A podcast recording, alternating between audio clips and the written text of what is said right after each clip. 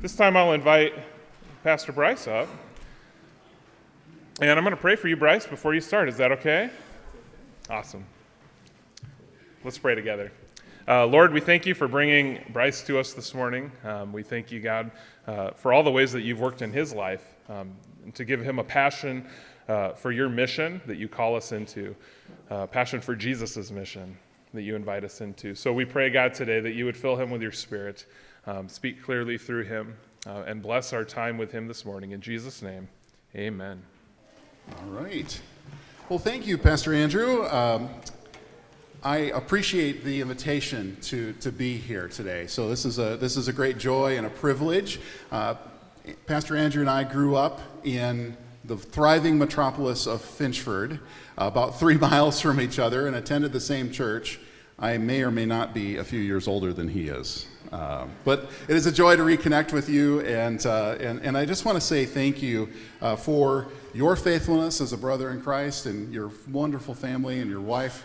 Uh, and all that you've done to serve uh, in the kingdom. And what a privilege it is to have a, a, dedicated leader. And what a privilege it is for you to be able to have such a community of faith.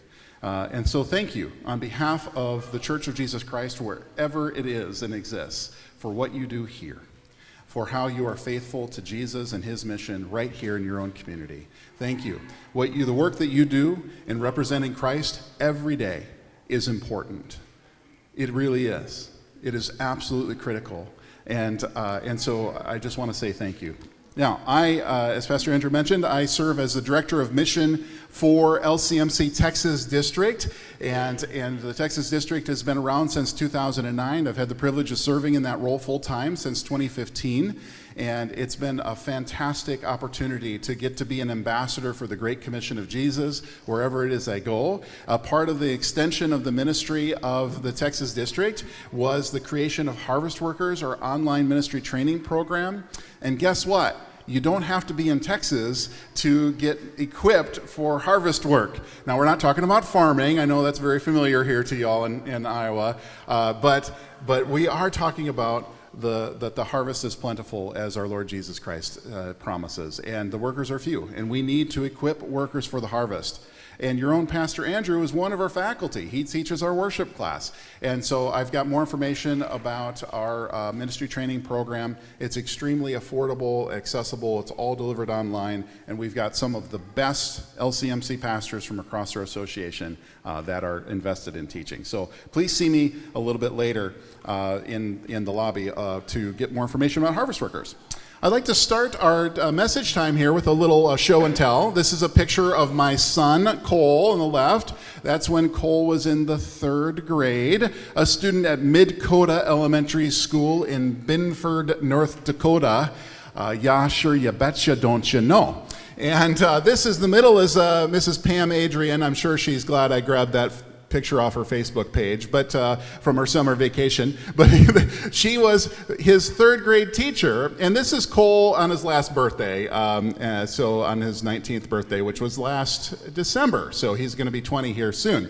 But back when Cole was uh, in the third grade, he was a brand new student at Midkota Elementary School. We had moved to Glenfield, North Dakota, and uh, to take a new call. And, and, and you can imagine, this is a small school district. There were 92 people that lived in our town, and there were 14 people that were in his class. That was the biggest class at Midkota Elementary School. And uh, the, the, superintendent said, I'm not sure what happened. It must have been an awfully cold winter that year, because that was a big class. But you can imagine all these other kids, they know each other. And so Mrs. Adrian, on the first day of class, said, Cole, can you introduce yourself? Can you tell us what brought you to Midkota? And so Mrs. Adrian told us this story later. and She said, so he begins just very plainly, matter of fact, says, Well, we moved here because God called my dad to be the pastor in Glenfield. Mrs. Adrian says, You should have seen the, the look on the faces of the other kids in the class. God talks to your dad. what does it mean to be called? What does it mean to be called? We use this word call to refer to pastors, and I think appropriately so, so. But is it just for the clergy? Is it just for the characters of the Bible that we read about that God talks to? Is it just for the super spiritual people that, you know, we know the ones that we're talking about? They're always in the Word and always in prayer, and oh, clearly God talks to them. Is it just for those folks? Who is it that God speaks to and calls? Friends, today I'd like to pause for a minute as we remember that we all have a calling from God to be disciples, to be followers of Jesus. And answering God's call to discipleship is not particularly easy, which is one of the important reasons why we need church. We need community. In our, our, our, gospel lesson for today from Matthew chapter 4, we are reminded of when Jesus walked upon the lake shore, the Sea of Galilee, and he saw a couple of brothers, Simon and his brother Andrew. And then going a little further, he comes across James and his brother John, the sons of Zebedee. And he calls them to leave their fishing nets and to just simply follow him. And, and we learn from this story that God calls us to follow Jesus. And you say, wait a second, Bryce. In that story, Jesus just called Simon and Andrew and James and John. I didn't hear your name or mine, so how are you making that leap? Well, hear me out. If we pay attention to what Jesus' first disciples did, they did the, the, the things that Jesus did, right?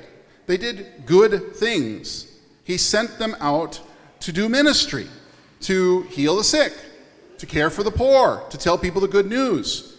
But we also can't forget Jesus' final instructions in Matthew chapter 28.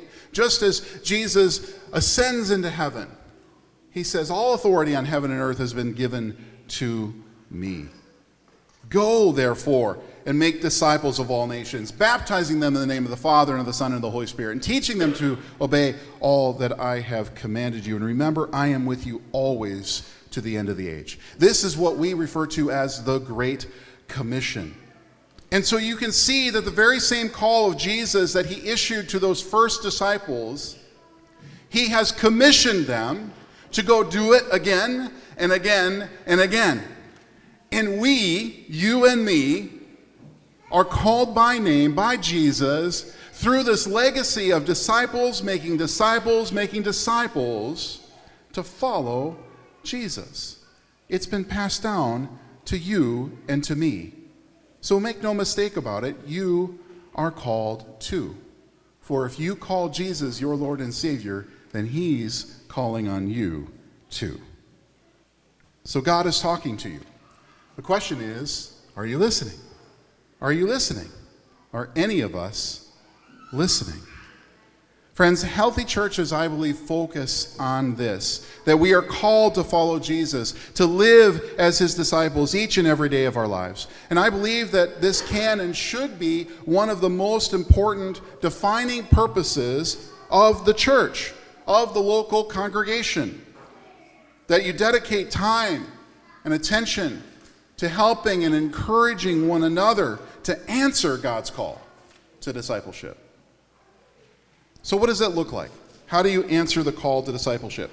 And how can we help one another to do so? Well, I'd like to talk about four steps of answering God's call to discipleship today. The first is to hear the call. You gotta hear the call. Have you ever missed a phone call? I mean, like, you got a voicemail and a missed call, but it never rang. You know, thanks AT&T. well, the call to be a disciple of Jesus is definitely a call you don't want to miss. This is one of the reasons why your pastor's jobs are so important because Sunday after Sunday they're popping up here to remind us all that we have a call. We have a purpose in our life that goes beyond the obvious and beyond what's right in front of us. We have a call to be disciples of Jesus. But you know what? It's not just a role for pastors. Because God created the church to live in fellowship with one another so that we can encourage and remind one another. And what if reminders of our calling to be disciples of Jesus became a part of our regular language with one another? What if we had such intentional relationships as a part of our church fellowship that we would be one, accountable to one another in a safe space?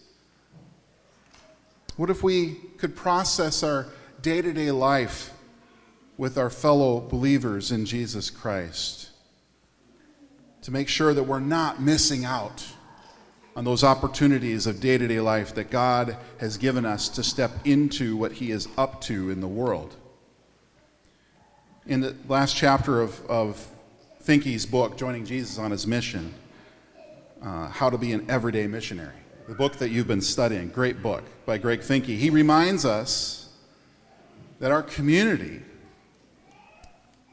is about getting a little help from our friends.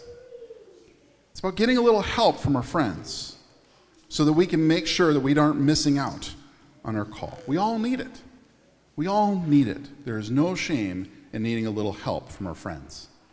A couple of years ago, uh, inspired in part by this book and some other conversations that we were having in the LCMC, developed a, a resource for this sort of fellowship, this sort of group. And so I'd like the ushers to pass out those, the handouts. We got that? All right. So uh, as the ushers are passing this out, this is called a Missional Accountability Group Guide, or Guide for Missional Accountability Groups. And this is just a, an example of the kind of thing that I'm talking about that anybody can do.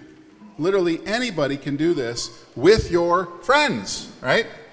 And so, as you look at the, the page, it gives you some ideas on what, what this can, can look like, how you can do this. Encouraged to have very, very small groups of, of what you would refer to as intimate Christian fellowship, where you gather for the purpose of being real with one another vulnerable with one another, as you explore how God is active in your life with one another in Christian fellowship, in a safe place for the purpose of encouraging one another.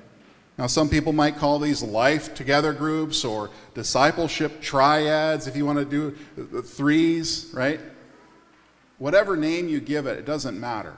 As long as the purpose is there, that we are a, creating a safe place for us to do life together and to encourage one another to step into what God is up to in and around our lives. Because I believe that if we are doing that, we're not going to miss the call. That's going to help us to hear the call. I don't know if you've ever had this experience, but I, I, I have it all the time. A lot of times, things that that sometimes I, I don't know about, just in talking with somebody else, I talk it out, right? I come to a realization that I didn't have just by myself. And I think this is a common experience that when we create these spaces, just by sharing something in an intentional space, we can come to greater understanding and awareness. So I commend that to you. So I hope that you hear Jesus calling you, just as he called Simon Peter and Andrew and James and John, Come, follow me, I will make you fish for people. So, how do we hear, or how do we answer the call to discipleship? First, we got to hear it. Second, it involves surrender. It involves surrender. Discipleship means turning the keys of your life over to Jesus. It's a total Jesus take the wheel sort of thing, but not just when life spins out of control, all the time all the time. Think of Peter and the other disciples that day that Jesus first walked upon their beach. You know, they didn't have to follow Jesus that day, did they? They could have continued to go about their day to day business, to go about life their own way. But following Jesus meant surrender.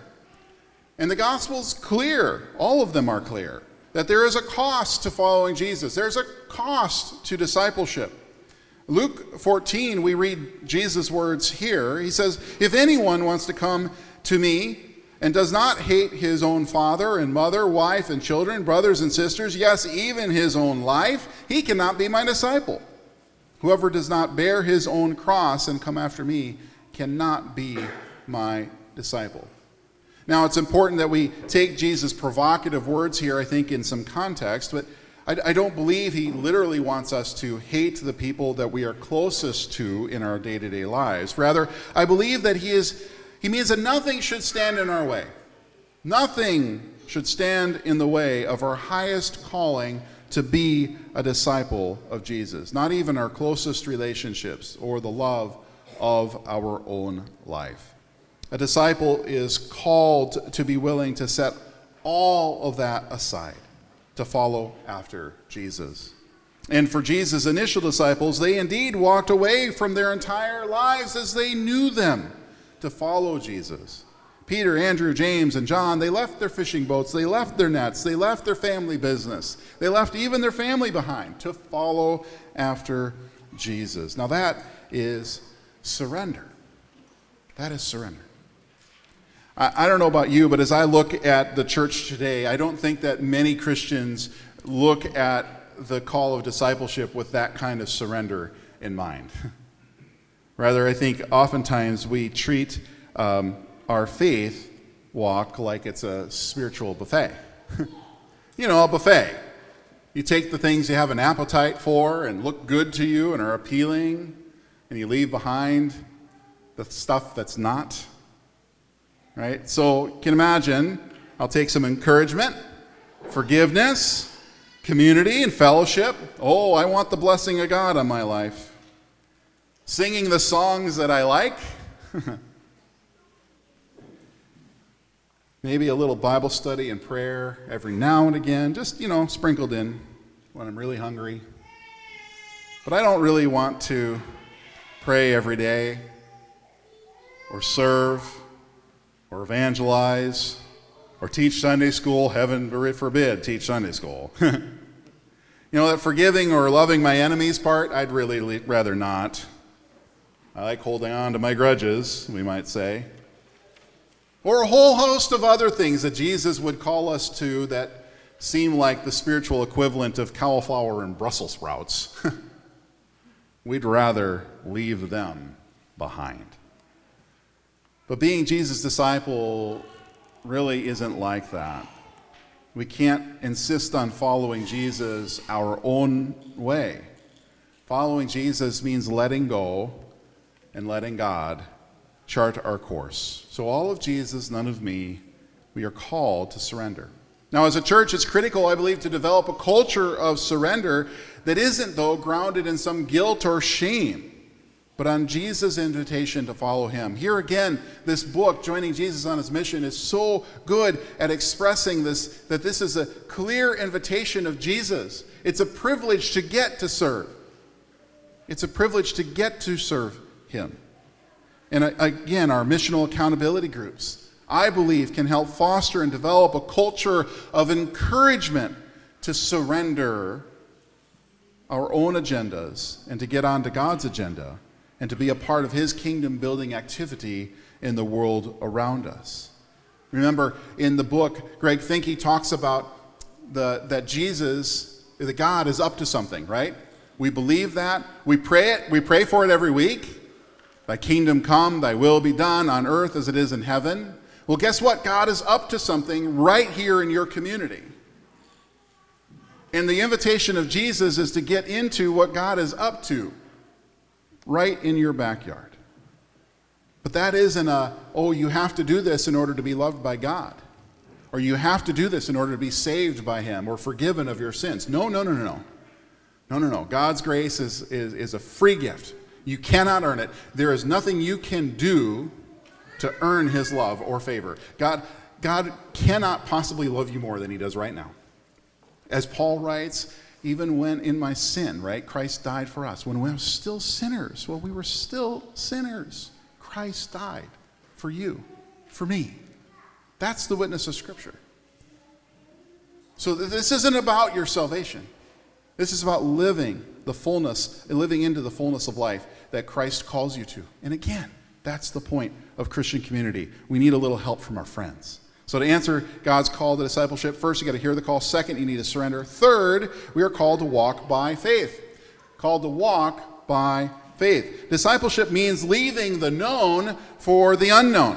When Jesus walked upon that beach, um, he called Simon and Andrew, James and John. And he said simply, Come, follow me. Now, I don't know about you, but it, uh, it would think to me, it seems to me, that it would be logical for them to ask Jesus a question Where are you going? Anybody else want to ask that question, right? Where are you going? I mean, that would make sense. I mean, they had no idea what Jesus would be up to. Comparatively speaking, we have some idea of the kinds of things that Jesus is up to. We know what he's getting us into a little bit, right?